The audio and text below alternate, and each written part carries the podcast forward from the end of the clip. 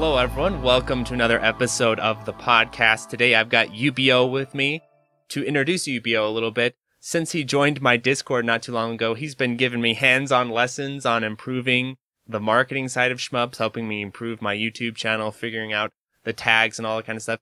Man, it's been a massive resource, and he's got a lot of really cool projects and ideas he's working on that's really helping out the Shmup community. So I want to bring him on and introduce him to y'all. Welcome, U B O. What's up? Hi. Uh, thank you for such a nice introduction, um, Mark. Just to give some background about me, like I used to play Shmups long ago when I was a teen. Like I just stopped playing uh, Shmups as soon as I got to college. Uh, it was more more a thing that I did like in the mid two thousands. And I used to play like um, some doujin Shmups that were shelled by, back then in like both uh site called Doujin Style nice. and on um, the farm, which I was more of a lurker. I was more of a lurker back then. I did just like credit feeding back then because uh, I was not that good and there were not that many resources. And uh, back where I where I lived back back then, there was no arcade. So yeah, I I got introduced to MAME by a friend that was a big Street Fighter fan, and he wanted to play uh one Street Fighter game that we could we did not own. And we could not own or play elsewhere. So I remember he showed me like, hey, I'm um, guessing. I, I think it was Third Strike. Nice. Yeah, yeah, I think it was Third Strike. Really big in emulation back then. So it was just like, yeah, sure, why not? So, and it was one of the main versions with a U I. I, I started like playing games, and uh, like my first shmup is probably was probably um, either Sonic Wings for the S N E S. Or a Life Force for the N E S. Like ju uh, just to make a, a like a, a little announcement, like, I'm not a native speaker, so if I make any mistake while talking, I, I excuse myself for that beforehand. Hey, no problem, man. I mean, shout out to you for knowing English. I mean, I can only speak English, so this podcast would be rough times if you know if we tried to have me speak any other language. So no, yeah, don't worry about that at all, man. You speak really well. Yeah, and uh, thank you.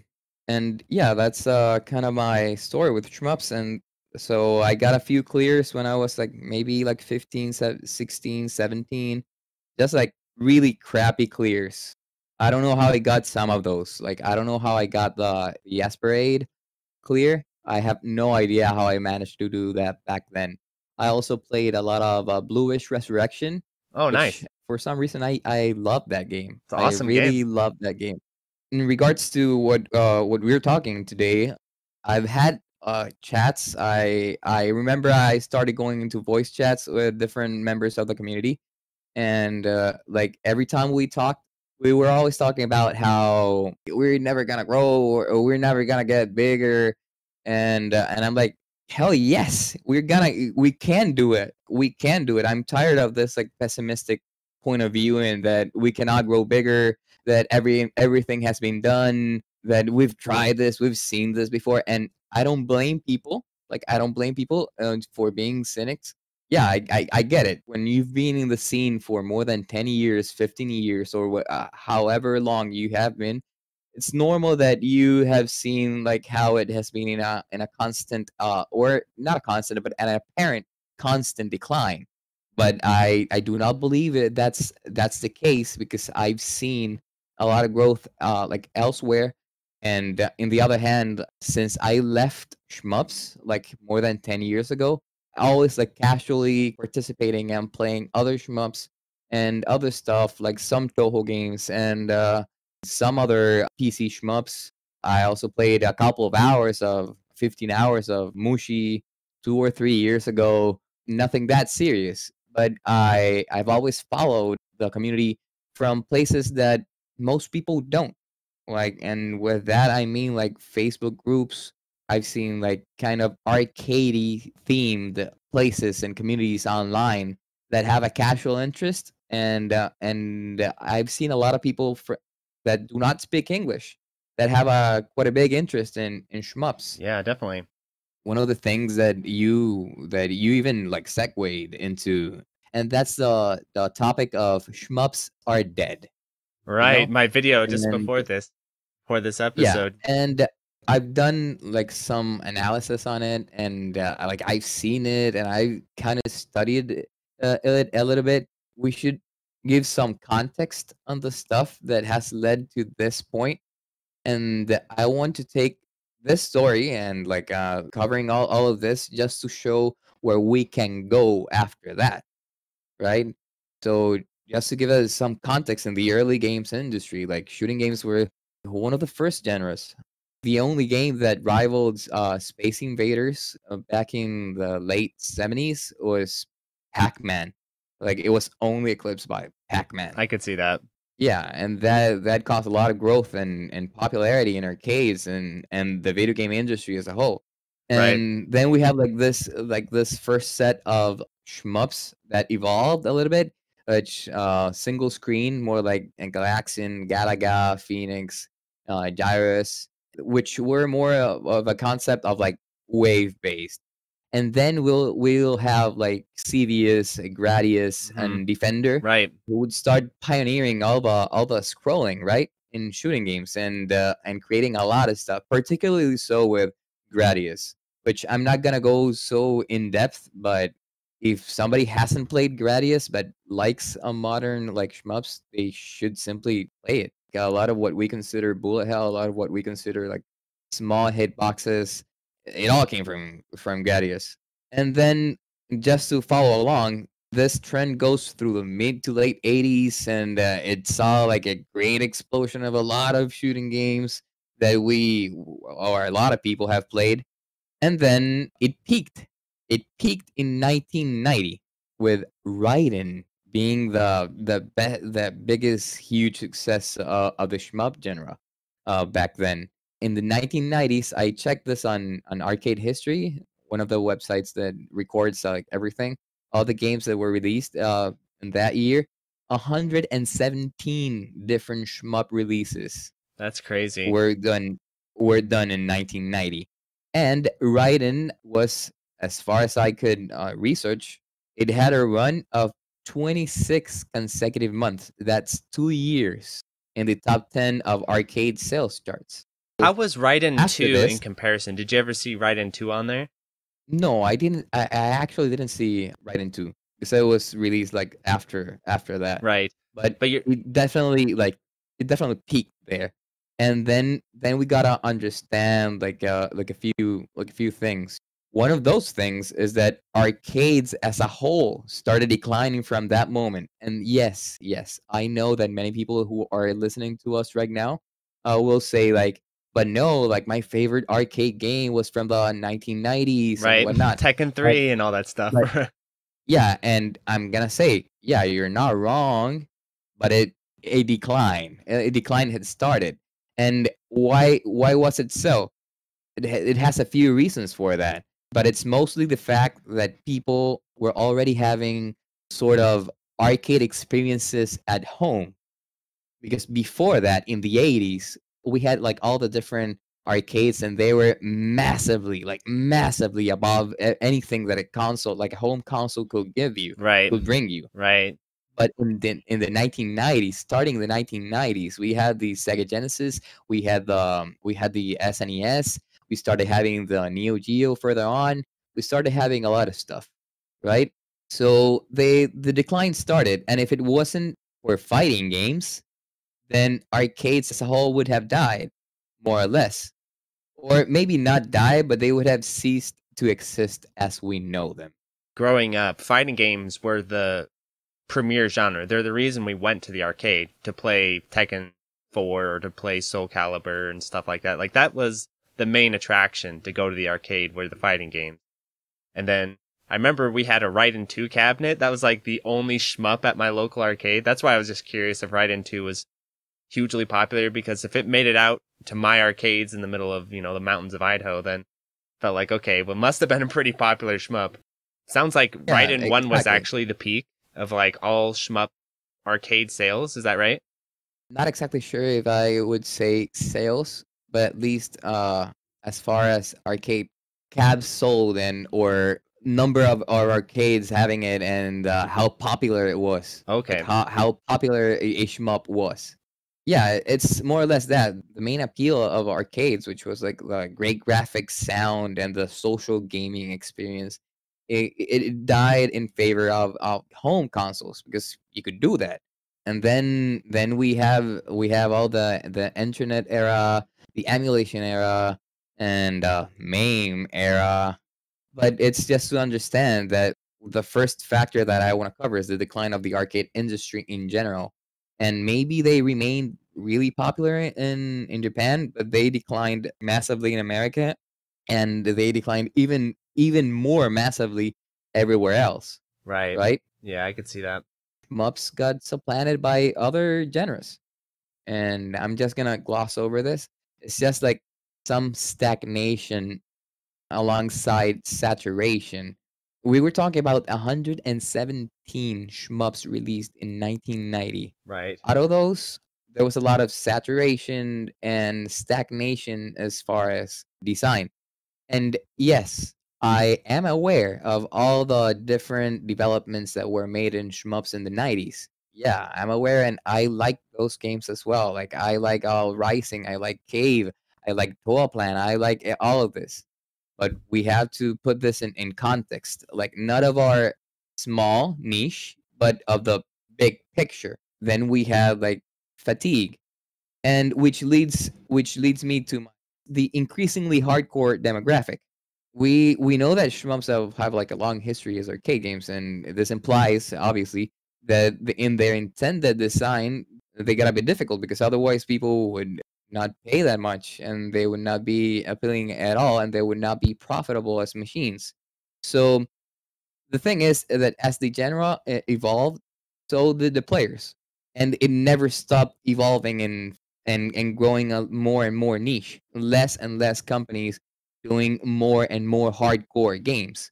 That's, so that's what I think super unique about the genre that I really like, is how it kept advancing. Where I always like to compare it to Super Mario Bros, where they made Super Mario Bros, you know, one, everyone loved it.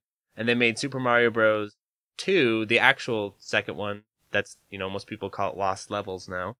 And from what I, you know, read and what I remember, like, people are like, what the hell is this bullshit? It's way too hard. I always like to make the comparison that shmups are basically if they just kept going rather than stopping and saying, okay, let's back off the difficulty. The genre's like, okay, let's just pushing this, and then the players are pushing back, and it's just really interesting. It's like an arms race between the genre and the players. That's, I think it's really cool. Obviously it made it hard for people to enter the genre. That was kind of the drawback of it, but as far as what makes shmups really cool, that's one uh, thing I really they, like. We gotta put it in context in the fact that they did it as as they needed it, because the only people that were playing shmups then were the enthusiasts. They didn't have the appeal that maybe uh, they had in the eighties. Right. They only had the appeal to that particular sub-niche of people that were enthusiasts. So to compensate for the increasing skill in players, they had to make their games increasingly difficult. Right? Right. And we can see this just by looking at the evolution of... Uh, like, I'm going to give two examples. The evolution from Toaplan uh, to Cave, and a, a whole bunch of other companies as well. And the other example that would uh, mark a perfect example for this would be Gradius. Like the evolution from Gradius one to Gradius two, and more importantly, the evolution from Gradius two to Gradius Three. That's pretty good. It tells you a story, you know? Right. Many people will consider it a quarter muncher back then. I'm not saying it is right now, because uh, I, I think I honestly think like the game is really, really, really tough. Like, I'm not able to cl to clear it. Some people can, and some people will will go and say that like, yeah, yeah, it's it's easy, I can do it. But G three Fleeko, you know, is like it, it, crazy good at Gradius Three. That's who I always think of. Oof, he owns that game. He's really, really good. Yeah. There are a bunch of people that are really, really, really good at Gradius, uh, at Gradius Three Arcade. Even fans of the genre just started to go away from these quarter munchers. Like, avo they avoided them. So by principle, we started going in smaller in numbers in, in an effort to like help help around that. Yeah, games have been trying to make the design a little bit more appealing to to newcomers without compromising the things that the most enthusiast people like. That's how novice modes were born. Right. And it's the fact that they had a really, really poor response to changing market conditions. Yeah, get into that a little bit. Uh, what was kind of the main thing that was passing by the genre? Broadly speaking, games have shifted as a whole, have been shifted shifted from like more difficult, shorter skill-based challenges with uh, fewer and fewer goals to less difficult, and here comes the keyword, which I particularly don't enjoy, to less difficult experiences that are longer, right? Uh, yes, more narratively driven, and often present a whole bunch of objectives, which personally I do not. I do not enjoy uh, at all. But this has also given rise to like indie games and indie spaces. And yeah, it's just like heritage from the arcade days. They, they never evolved around to, to accommodate to the new people or to accommodate in a way that it didn't compromise. Something that we can say about Gradius Three as well with the S N E S port. Something that to this day, like many, many people who are big into retro stuff, will recognize Gradius Three. They won't ever have seen like Gradius Three arcade. You know what I mean? Right. Yeah.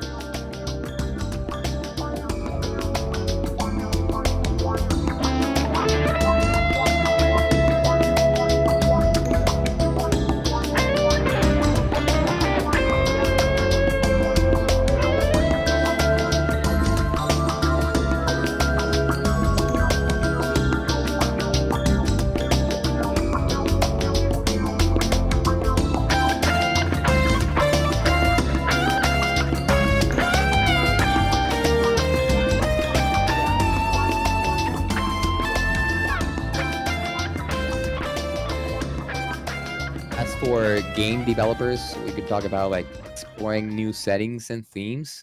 This is gonna sound maybe stupid to some people who are very, very, very much enthusiasts of the of the more military-based shmups that Cave has done. But Mushihime-sama and Death Smiles are arguably some of the best performing ones ever. And yeah, sales-wise, right? Coincidence. Yeah, I don't think it's a it's a coincidence that they're so popular. And they explore so vastly different settings. Mushihime-sama with all the, the Valley of Nausicaa and, and Death Smiles with the whole Moe early two thousands kind of look. Yeah, the gothic and, uh, Moe. I don't know what to yeah. call it.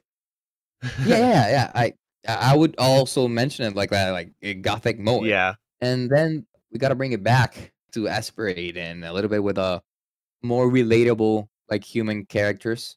Some people will go to the extent of like saying like it it, it improved uh, like a light narrative ele element that maybe gamers were actually either used to by then or that they wanted or expected in games. Can definitely I, I, see I that with Toho, right? There are a lot of Toho fans that the narrative, they're all about that narrative and not so much about the actual gameplay, which is not really a thing with other shmups that I'm aware of. I mean, people talking about how great Donpachi's story is or something, you know. I think it I think there's something to that. Yeah. You have the humanoid characters that people connect with a little easier than the anonymous pilot inside your badass spaceship, even though I do enjoy that, but I do know what you mean. It's a it's a matter of getting to understand the expectations of um, maybe mainstream gamers. And uh, but not compromising your vision, your like your vision of enthusiastic like arcade experience. So I know it's not it's not easy. It's not easy to do. Shmups are skill-based games that are all about mastery. It's a new trend that I'm uh-huh. seeing right now, and I want to hear your thoughts on this. Actually, is I'm noticing with the beat 'em ups that are coming out. So Fight and Rage, Streets of Rage four. They're kind of doing a thing where they're doubling the game length to the point where I can clear them in one sitting, but it's an hour and a half to two hour sitting, as opposed to, I mean, beat 'em ups are a little bit longer than shmups anyway, but like Turtles in Time, that's about an hour, right? But they're literally like doubling the game length. And I'm interested to hear, because I'm kind of divided on that, because in some ways I feel like it is sort of compromising what the arcade experience is. Because, for instance, when I was trying to grind out, I can't remember what the term, the highest difficulty in uh, Streets of Rage four, it's not lunatic, I can't remember what it is, but essentially like the lunatic difficulty of that game. I was like, oh, every attempt's going to take like two hours. And I remember it took me to get a hard mode clear. It took me like four hours of sitting there and doing attempts. And a lot of it, too, is the way they do it is they take kind of that difficulty curve that you normally hit in stages four and five, and they kind of just stretch it a little bit longer. Not that it's poorly done, but it's like you're taking, imagine you took Dodanpachi and you just stretched it and just added in five more stages in there. But it seems to be appeasing the mainstream crowd. Like when reviewers review it and stuff, they're, yeah. they're more favorable towards that. So I'm I'm a little bit yeah, for sure. yeah so I'm a little bit divided sure. on how I feel about that. Where is the new thing? Like, are we going to start playing these extended length shmups, these extended length beat 'em ups and stuff Honestly, like that? I'm not uh, totally against it, but it is a little bit weird because, like I'm saying, if you're going for like high, insane difficulty mode clears, think, you're in for a hell of a time because it's, it's going to be like a six hour grind yeah, session. I think it's less appealing directly to the mid-core crowd, to say it in, in that way, and it's more about flattening out your learning curve, your learning curve, right? Because arcade games, since since they had to be compact, they had to be short to beat, because like uh, you wouldn't want somebody like eight hours in a freaking single credit. Yeah, exactly. In, in, in the arcade, they had to be short to compensate. The level design used to be like really, really, really, really, really freaking hard. This, That's the, why the learning curve for for arcade games, it's usually like a, it's not even a slope. Nope. It's like a huge climb. It's, this, it's a freaking. We need to give that a term. I want to call it like the stage three wall or something, because in Cave games, it. I remember when I was first learning Cave games, it was literally like stage one, stage two. Yeah, I got this. I got stage three. I'm dead. When I was playing D O J, I was actually playing White Label at the time. I didn't realize that White Label was harder. Too, I thought, how do people clear this consistently? Which is funny looking back on, but because that difficulty wall is so strong. I think it's more about flattening out the learning curve, because since people, since developers nowadays are not compromised by the arcade uh, restrictions and uh, design as a matter of, of business-wise, then they can actually uh, tend to go to learning curves that are more appealing to a more massive crowd. Yeah, exactly. Like they're going like you, for the you, Mario. You know what I, what I try to say. They're going like, for the so, Mario so Three type of extend. thing. Yeah, like they go for a, for a longer extent, and then the difficulty just climbs in a in a sort of an easier, less extreme way. Yes. So maybe the the game presents uh, new challenges and new gameplay stuff and new types of, of enemies and obstacles in a way that you can combine everything and learn in a less strict way. This, this is a controversial but opinion, I think, but I want to get your thoughts on it, because this mm-hmm, is yeah. this might be some legit advice for shmup developers of the future and stuff like that.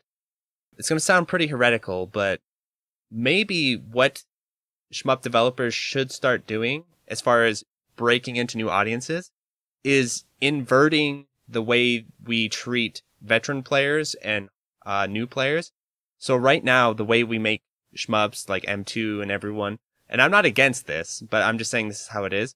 We treat the veteran players as the target demographic, and then we add in additional features for the new players, like super easy mode and that types of thing. But when I was thinking about like Fight and Rage specifically, I thought, what if they, because Fight and Rage kind of caters more, like I said, toward mid-cores than like hardcore players, just because of that massive game length and all that. What if they made a mode called hardcore mode where they chopped stages out and they chopped the length of the game down and like concentrated it down to a typical arcade length?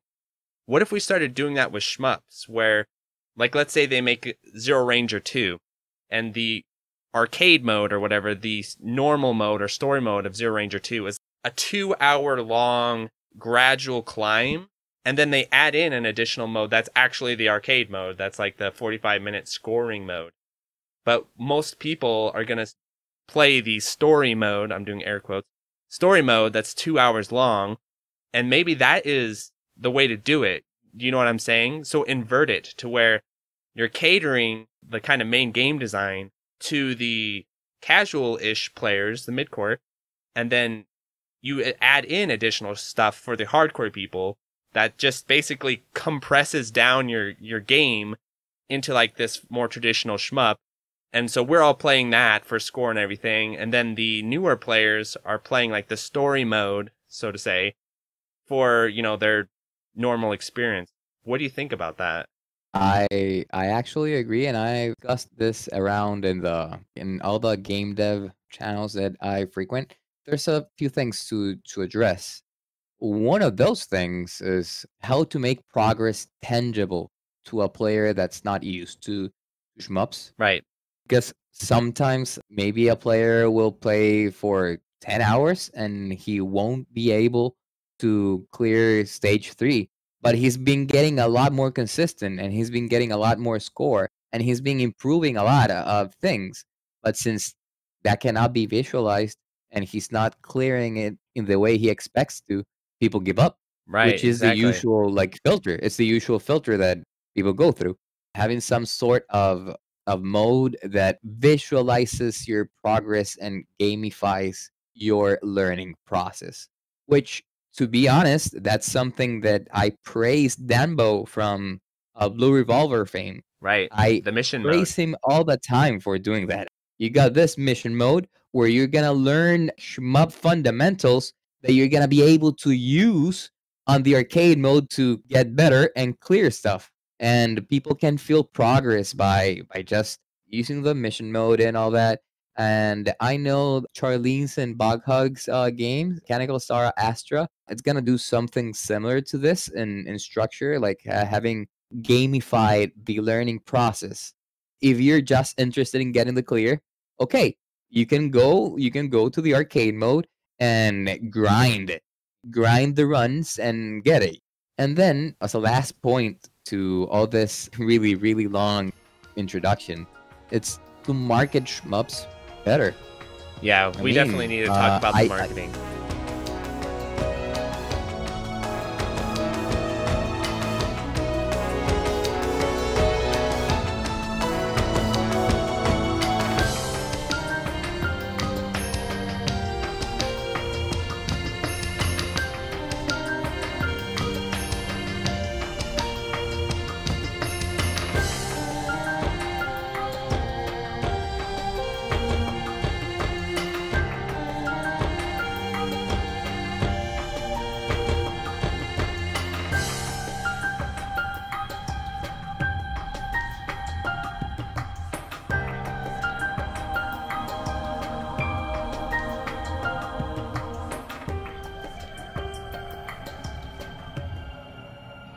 shmups became more and more niche, uh, and they still are.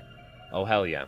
Developers would rather sell for uh, as collectionist items or as something super reserved, because the amount of buyers, definite buyers, is limited. I get that. Well, many of the best shmups have been locked away behind excessively high price tags, lack of localization or region-locked consoles, obscure platforms. Many players haven't even had the opportunity to play some of the genres like most exciting games simply because they haven't been available outside Japan.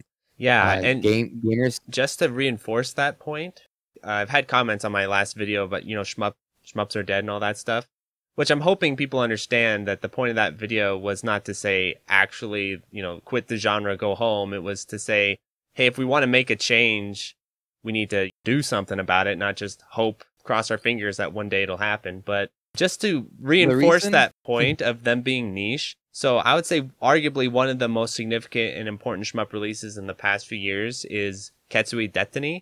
And before that game was released, I assumed that it would have been a pretty big deal. Not massive, of course, but I figured it would get at least some mainstream-ish coverage, you know, from different websites, and I would see reviews for it, and it would be a good opportunity for wider audience to be introduced to shmups. That game literally got one review from Eurogamer, so I'm not even sure how long that will continue in the future as far as them allowing those types of reviews. And then if you go on Metacritic, it literally has no Metacritic critical score. It's completely blank. Arguably probably one of the greatest games ever made. Literally no mainstream attention at all. And this is a Cave game. It's not just some indie shmup. So, yeah, I mean, as far yeah, as obscurity, although, it's no joke. Yeah, in the context, like, in the greater context of gaming media as a whole, it won't drive any clicks. Exactly, because, right. Let's face it, most people, they won't even recognize such a Japanese name. Yes. But here's the thing. There's something there's something you you mentioned before, and that's that if we don't want shmups to be dead, then we got to do something ourselves. That's right. That's basically the reason I've been doing everything I've been doing this year. It's because I got to be the change that I want to see. Like, I, I'm I'm not going to wait for it to happen or somebody else to do it. It's either if I can do it, then I'll I'll do it. If I can't do it, then I'll team up with people that can do it. This tired perspective and, and pessimistic narrative of, of like, no, nah, I'm just for that. I'm having more insight onto this, and I think it runs deeper than just people being pessimistic. I also think it's because people have tried in the past and failed. And so in a way, it's also it's also uncomfortable that. to see... If someone else came along and succeeded, you'd be like, okay, so I'm just a failure. I'm starting to pick up on these vibes a little bit, where I think it's not just that people are like jaded. I think there's also people have given up and they don't want to see basically someone else carry out what they were unable to do. Especially moving forward, as we start to do things, there's going to be backlash every step of the way. Everything we do, there's going to be some backlash. I can understand somebody who, who would go with a complete different point, like the people we were talking about. They're not necessarily like super pessimistic or super anti-everything. They just, they've seen stuff coming and gone and, and all that. We have to manage some some level of expectations and, and aim to experiment and try. And if we fail, at least we fail trying. The literal motto of this channel here, where it's like, there's no guarantee there's a light at the end of this tunnel. There's no guarantee, but let's try it and let's see what happens. That's basically exactly my entire for, for mentality instance, running this channel. Yeah, for instance, I'm going to give you an example of a game that people usually like don't mention Dedica so much. But man, man, oh man, Dedica, Dedica is one of the best publishers like ever. They understood everything we're talking about. They understood it from the start, and they tried experimenting and doing different stuff. Well, like, they're basically instance, the hard... most relevant shmup publisher by far, right? The issues we've been talking about. One of the main issues is that, okay, people don't know it. They're not available in, in like modern and worldwide accepted platforms. And the fact that people are hesitant to buy, in quotations, thirty minute experiences at premium collector's price, right? So to counteract that, I think it could be, and I've seen it, I, I've seen it in some games, just getting more shmups localized um, to P C with a competitive price tag. And yeah, I get the I get the point behind the publishers that would that they will always say, no. No, I'm not gonna do it. Like, I'm, I'm gonna sell ten copies. At least I'm gonna sell them at a premium price. But what I'm trying to get at is that, and I, I work in like outside of all the marketing I do. It's more centered around e-commerce, right? That's that's my, that's my job. Like, that's what I live from, basically. Although I, I've been trying to shift a little bit in, in that regard. But the, the thing is that everything is a, is a funnel. I think having a more competitive price tag will naturally increase visibility of the genre and attract new players. And to counteract the lower initial price point, I think developers could sell like optional bundles with more expensive collectible hardware. We've seen Capcom do it, custom arcade sticks. We could see Super Play D V Ds. We could see soundtracks as D L C. Oh, Limited uh, Run makes a killing uh, on all that stuff. I know what you're saying, like yeah. with the the Grega release, I'm mm-hmm. sure the the yeah. merch that went along Example? with Grega was probably yeah. more profitable was, yeah. than Grega itself. Probably, probably. I'd, I'd, I'd be willing about that. Example I wanted to get at, and, and this is why I mentioned uh, some publishers, is actually Crimson Clover. Crimson Clover, the main game, it's it's always on sale. Oh my gosh. For like a dollar yeah. or two. I, I have divided I feelings been, on that, to be honest. But I know it's been bundled before and, and all that, but they also sell the strategy guide, uh, the the super play, whatever, and the soundtrack as a as a bundle that it's usually it's not it's not on sale, right? So, okay, I'm not saying that you should go like full Crimson Clover and sell at two dollars a piece. a dollar fifty? I'm saying that. All that. Yeah. Yeah. That's too, like, I'm, that's not, crazy. I'm not saying that. But what I'm trying to get at is that you could uh, compensate the reduction in revenue by actually increasing your average order value. How do you increase your average order value? You make appealing upsells for the enthusiast, the physical stuff, like we were talking about. I could be one of these uh, model ships, like Ikaruga is right. doing right now. Or uh, um, Ketsui Deathtiny, you had to win one them, of these model they ships. Did that. Yeah, and the soundtrack and uh, all that, and uh, then you can have a lower price point. And uh, honestly, I think I, I think some some shmup developers have, and publishers, more so the publishers than the developers, have been trying to trying to experiment around with that. That's something good to to cover on. This one I'm very divided on, because I'm pulled in two directions, where I recognize as a customer that when shmups are cheaper, I am more likely to buy them. I've like I have tracked this in my own behavior, and I'm like a deep enthusiast, obviously. So if I look at a high price shmup, some releases I will just buy full price, no questions asked, the M two stuff, that's just no problem. But like if it's kind of like an indie-ish shmup that I may have heard of, and I look at it and it's twenty-five bucks. You won't pay it. twenty-five bucks. You won't pay it. And I'm like, hmm. Like be real, be real. You won't pay it. So and that's exactly the thing. So but so people but, yeah, people that, will ironically that's one side. But the other side that I'm very cautious about is us like deflating these prices to the point where the good cannot be sold at higher prices, and we're just forcing everything into like these shovelware prices of, okay, so Blue Revolver is now five dollars, Zero Ranger is now five dollars, because these kind of like shovelware type shmups come out at that price point and they get sales. So like, I, you know I what I'm what saying? Yeah, I know what you're saying, but things first. I'm not saying we should go for like five dollars, like bargain bin prices. Well, Crimson Clover is like crazy what they yeah, do. That I mean, that's nuts. Crimson Clover goes crazy, but that's only because the like the developer uh, doesn't care well, about making do, money. I'm like I'm assuming. No, it's it's also it's also about another thing about our behavior as a niche. Most people won't spend like a dime on a shmup they would quote unquote pay for, because they have a better experience playing on MAME. Are you talking about arcade shmups? Or are you talking about indie shmups? Or arcade uh, arcade shmups. Arcade okay. shmups. I I like people my, would pay, I give people up. Would pay, I give up people on would those. Pay M two.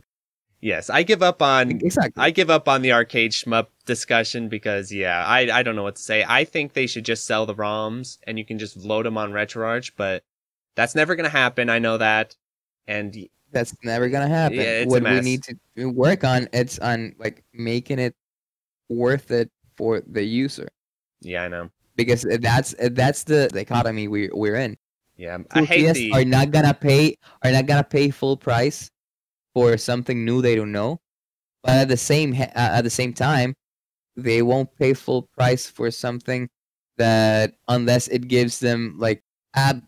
absurd amount of new things. And, yeah, uh, well, the and even the problem then, with the arcade then, market, people won't play it. Yeah, the problem with Be the arcade then, market people won't play it. Is they're competing with something that is infinitively, in most cases, superior to them, which is RetroArch, ShmupArch, even MAME in a lot of cases. It's just way superior to the arcade ports that we see on the Switch for the most part.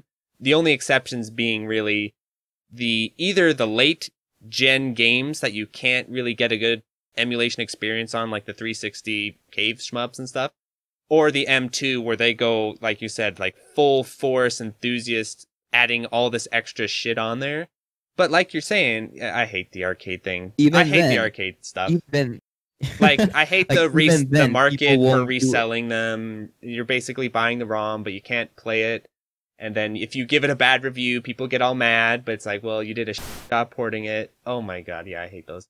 Yeah, I know. I, I was know. talking I know you have I, a, like a past, a, a past with that. I was talking more along and the Nintendo, lines of Nintendo left, like, yeah, I was th thinking more along the line of indie shmups, because I do think this the ultimate solution with the arcade shmups is honestly they figure some kind of deal where they can bake RetroArch into their port, and so when you buy it, it's like it's got a little slice of RetroArch inside there that has the save states, the load states, all those awesome features. You know what I mean? Like they bake the emulator into the front end. Yes, they like bake it into the. No man, they're not gonna like, do I'm that. Gonna, I'm, I'm... They're not gonna do that. But I'm saying that would be ideal if they did something like that. That's that's what .emu did, and guess what? They're freaking terrible. You know why? Oh, I know. So, but you know who kind of does that? Ever update update their stuff, and it was just like, you know who kind of does that like though? A... Low key is M two. They have the same. You can tell they have the same framework that runs the Ketsui, the Grega, the their ports. Like they have this little engine in there that you can tell they're carrying through the games, and they obviously tweak it and stuff like that. If someone really, basically, if Shot Triggers started just porting all the ROMs they could, but they didn't have to do the whole treatment where they just basically used that framework and just dumped ROMs into it, and you just buy like at cheaper prices. Like I'd be fine with that. It's just the problem we have is like the arcade archives or all these types of things where the, just the emulation quality is really low. So yeah, so then as an enthusiast, you're like, okay, I'm going to buy this ROM, but the emulation quality sucks when you can play it vastly superior, right? Uh, yeah, it's a mess. Yeah, it's a uh, it's it's a mess. But then, uh, yeah, we can we can to keep to keep the conversation going, because we could we could spend hours upon hours talking about like this little things. Let's talk about we, the marketing of about, the like, indie shmup prices, though. I'm curious what what your solution was on that. I think maybe it's like some of them have the right idea, but not the right execution. What's the best one? Because they do... What's the best one? Do you think? In my opinion, and what has worked for me on other items that are not video games, but other kind of items in both like uh, beauty uh, niche and uh, of all things, the baby niche, right? What has worked for me is having a big hook at an accessible price, and uh, then you make the revenue out of increasing your average order value. And how do you do that? You make your customers work for you in a way. So you either give them referrals, or you g either give them cross sells, or make maybe make a bundle with another indie with another indie developer. Oh yeah, okay. That um, I could see that. Maybe that maybe has a has a similar game to yours, so you can create a bundle, and so there's right. Then it works like a cross promotion, like a Zero Ranger, a, a, Blue Revolver double deal, where you you could buy both of them together, yeah, like that? or or simply simply like having yeah stuff like that, or having like a lower price point, entry price, but then having incredible extras, and with incredible extras I mean like yeah the range modes, like you maybe like M two kind of does that, right? Like you buy the base game, then you need to buy the arrange a lot of the times. Maybe are you thinking? Maybe, are you thinking like enthusiast people? I like the way I like the way that that Crimson Clover did it, but I think that we could go even further. Like, yeah, the super play is not gonna last too long, because we, we live in the in the era of internet and YouTube, right? Yes. But maybe if if it was a replay, if it was a replay that is not like a video, but it's a replay assigned to your game after you buy it, like a super play, that or, would be interesting. Or like soundtrack, or like behind the scenes. Or something like that, like behind the scenes, yes, like interviews, yes. like interviews with. I would buy that if they had interviews with Clover. I'd buy yeah, it. If they had I'd buy a D V D, and, you know, you know, and it was like an interview with Clover Tack and all his design philosophy behind Crimson Clover, and it showed I don't know, like his design documents yeah. and shit like that. That that would be cool. For sure. That's the kind of thing that I'm saying, like, wouldn't raise your cost, but it would by far increase the perceived value. Right. By far. Then, like, also having giftable bundles, like, by, like, you buy two, and then if you buy two, oh, it's that's, cheaper. That's a great idea. It, like, buy two, then and then if you, you can, buy only one, so you can exactly, exactly. Like a like a buy buy one for you and one for your friend. Yeah. Right. Yeah. And then you you have some kind of competition mode, like a weekly competition mode, on some mode, so you can uh, promote it as as like challenge your friend. And if you got a, like a friend that's an enthusiast, then you might say like, "Yo, bro, you're gonna like this game. I like this game. It's gonna be cheaper if we just buy the two. So let's let's do it." So I think that those are like interesting ideas. Also, like there's a huge, huge potential in cross-selling other stuff. When things get get to a certain size, you you can go for maybe print-on-demand stuff, merchandising. Oh, like a Crimson Clover that, shirt, something like that. Maybe the, I, I think people would buy something around. Um, game like Zero Ranger. Right. I, I think people yes, would. Right. Or maybe cross sell something for for Blue Revolver. I've seen I don't know, I've seen a lot of people like drawing uh, as like uh, you know what this fan manga you, and stuff. You know what this rem stuff. actually is reminding me of? Now that you're bringing it up, and it, it seems obvious now that we're putting it in this context, but it's like the music industry, where I've heard like a lot of bands make most of their revenue on their merch, not on their album sales. But you buy their merch yeah. because you're a fan of their album. So you're saying like the same thing with indie games and shit like that. Like, yeah, you have exactly. Zero Ranger you... merch that you can buy. I think that would work like, really think of well. It, and think of it in this terms: you decrease the entry point to make it more accessible, but you increase your average order value by giving extras to cross either cross sell by buying two copies or buying another game. Or and so do you you promote e each other, or you upsell on on stuff like merchandise and and and whatnot. Yeah. So yeah. it could be rather interesting. Uh, like I cannot say for sure, but that's the kind of thing that I do for my for what I do for a living. You know. Yeah. A lot of marketing. I've so. seen that across a lot of industries. Now that, like I was saying, like yeah. with the music industry, I follow that really closely. Like that's a huge thing. Because the music industry, the music industry knew knew about this like a long time ago. You know who hasn't bought like a record in ages? Anyone who likes music. Everybody just listens on right. either like Spotify or YouTube or or like they pirate uh, stuff. So they make their money on everything else around the, the main objective.